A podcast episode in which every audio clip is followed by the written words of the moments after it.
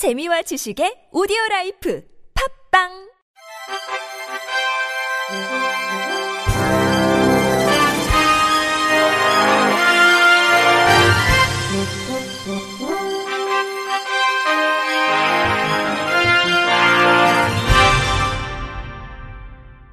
청취자 여러분 안녕하십니까? 11월 넷째 주 주간 KBIC 뉴스입니다.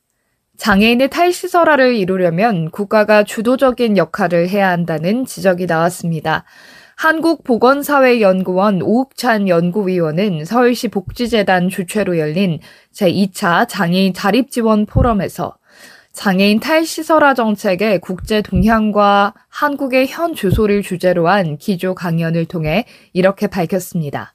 오 연구위원은 장애인 탈시설화는 장애 운동이라는 정치적 동력이 작용됐지만 국가의 주도적인 역할이 필요하다며 미국은 사법부, 캐나다는 행정부, 스웨덴은 입법부가 이런 역할을 했다고 설명했습니다. 이어 미국, 유럽, 일본 등의 사례를 소개하면서 대규모 장애인 거주시설을 감축, 폐쇄하는 것은 탈시설화의 필요 조건이지만 충분 조건은 아니라며 장애인 탈시설화를 제대로 이루려면 거주시설을 축소하는 것과 더불어 지역사회의 서비스를 확충해 균형을 잡는 것이 필요하다고 강조했습니다. 또 한국의 경우 2008년 장애인 권리협약을 비준했으나 지난해에서야 정책 방향을 제시했다며 다른 나라에 비해 탈시설화 속도가 더딘 편임을 지적했습니다. 다만 한국의 시설화 정도가 과거 서구에 비하면 다소 약한 수준인 건 다행이라면서 성과는 하루아침에 나타나지 않는 만큼 일관적이고 꾸준한 정책을 펴야 한다고 조언했습니다. 제21대 총선을 앞두고 과거 장애인 비하 발언을 한 후보들을 상대로 낙선 운동을 벌인 박경석 전국 장애인 차별 철폐 연대 대표가 1심에 이어 2심에서도 무죄를 선고받았습니다. 박 대표는 2020년 4월 9일 광화문 광장에서 장애인 비하 발언을 한 정치인들의 낙선 운동을 진행한다며 21대 총선 후보자 5인의 실명이 담긴 피켓을 들고 기자회견을 했습니다. 낙선 운동 대상은 황교안 전 국무총리, 홍준표 대구시장, 주호영, 하태경 국민의힘 의원, 박용찬 후보였습니다. 공직선거법 90조 1항은 선거일 전 180일부터 선거일까지 선거에 영향을 미치게 하기 위한 현수막, 그 밖에 광고물의 게시물을 금지하는데 검찰은 이 조항을 근거로 박 대표를 기소했습니다. 다만 헌법재판소는 지난 7월 시설물 설치 등 금지 조항은 국민의 정치적 표현의 자유를 상시 제한한다면서 해당 조항에 대해 헌법 불합치 결정을 내렸습니다. 항소심 재판부는 현재 헌법 불합치 결정은 위헌 결정으로 봐야 하기 때문에 대법원의 판례에 따라 법 개정 시한 이전이더라도 이를 근거로 처벌할 수 없다고 밝혔습니다. 무인 단말기 현실적 대안 마련을 위한 솔루션 세미나가 지난 18일 서울 여의도 이룸센터 누리홀에서 개최됐습니다. 이번 세미나에서 링키즈랩 접근성팀 김혜일 팀장은 접근성이 갖춰지지 않은 무인 단말기는 시각장애인의 자기결정권을 침해하고 자립생활을 방해하고 있다고 했으며 시각장애인 권리보장연대 남정환 대표는 현재 시각장애인이 사용 가능한 무인 단말기가 전무함을 지적했습니다. 이 자리에 함께 참석한 과학기술정보통신부 디지털 포용정책팀 박소일 사무관과 한국지능정보사회진흥원 정현민 팀장은 개정된 장애인 차별금지법 시행령안에 발맞춰 부처 간 협력을 통해 무인 단말기 검증 기준 등 관련 지침을 마련해 시각장애인도 사용 가능한 무인 단말기가 빠르게 보급될 수 있도록 노력하겠다고 답했습니다.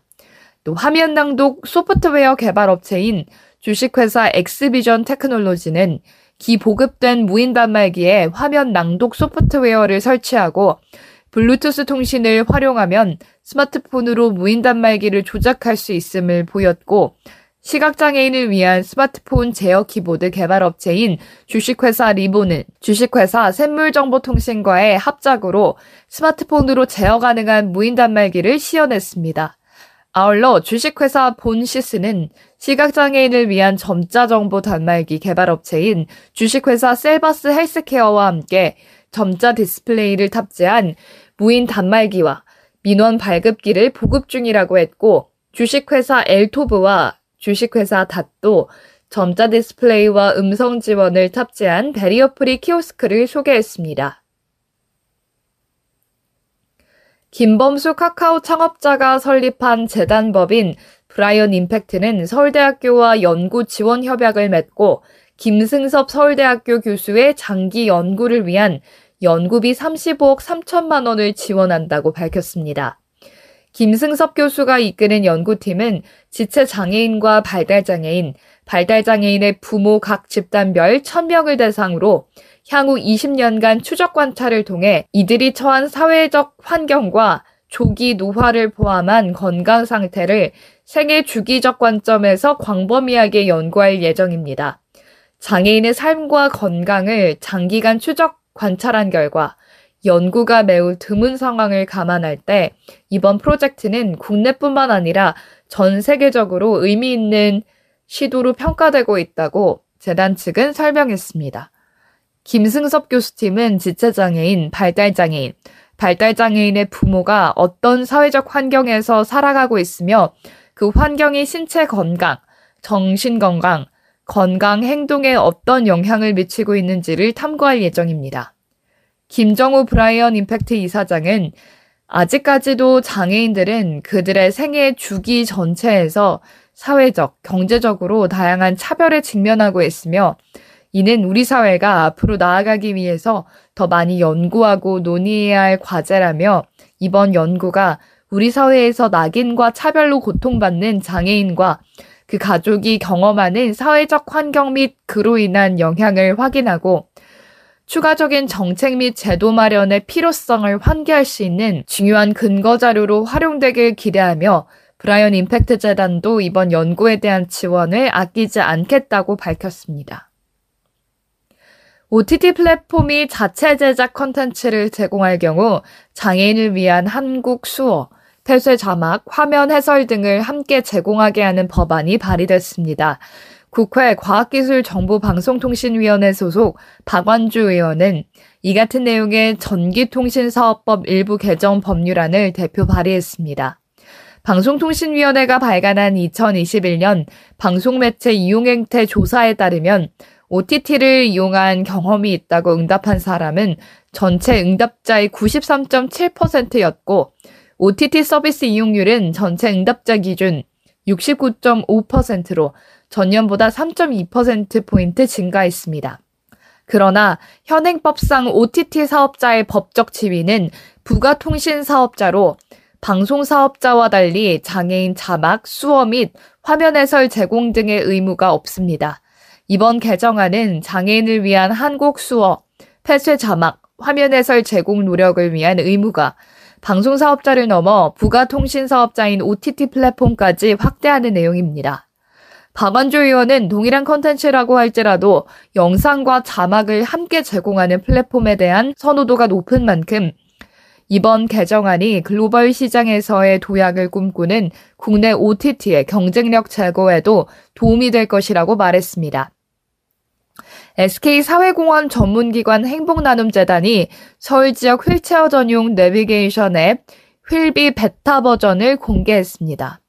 휠비는 휠체어 사용자가 원하는 목적지에 안전하게 도착할 수 있도록 돕는 앱 서비스로 휠체어에 최적화한 길 안내 서비스와 접근할 수 있는 건물 정보를 동시에 제공하는 것이 가장 큰 특징입니다. 또 보행로를 중심으로 휠체어의 정확한 경로를 안내하며 사전에 경사로 위치도 파악 가능합니다. 외에도 휠체어 유형에 따른 세 가지 작동 모드, 휠체어 사용자의 방문 리뷰, 카테고리별 검색 등의 기능이 포함되고 앞으로 고도화를 거쳐 가로등, 소화전, 전동 킥보드와 같은 장애물까지 고려해 길 안내 서비스를 제공할 예정입니다. 휠비는 베타 서비스 기간을 거쳐 내년 4월 정식 출시하며 서울 모든 지역의 휠체어 사용자 및 교통약자가 이용할 수 있게 될 전망입니다. 13년 만에 우주비행사를 신규 모집한 유럽 우주국 ESA에서 세계 최초로 신체장애인 우주비행사 후보가 나왔습니다. ESA는 프랑스 현지 시각으로 지난 23일 영국 패럴림픽 육상 선수였던 41살 존 맥폴이 장애인 우주비행사 타당성 검토 프로젝트 멤버로 선발됐다고 밝혔습니다. 18세 때 오토바이 사고로 다리를 절단한 맥폴은 현재 잉글랜드 남부에서 트라우마와 정형외과 전문의로 근무하고 있습니다. 2004년 영국 스완지 대학교에서 학사, 2005년 카디프 웨일즈 대학교에서 각각 박사 학위를 받았으며 2014년 카디프 의과대학을 졸업했습니다. 맥폴은 앞으로 1년간 임무 수행에 필요한 훈련을 받으면서 우주선에서 장애인이 생활하려면 무엇이 필요한지 등을 협의해 나가는 일을 하게 됩니다. 맥폴은 이렇게 용감하고 대담한 프로젝트에서 기회를 얻은 것이 자랑스럽고 감사하다고 말했습니다. 이상으로 11월 넷째 주 주간 KBIC 뉴스를 마칩니다.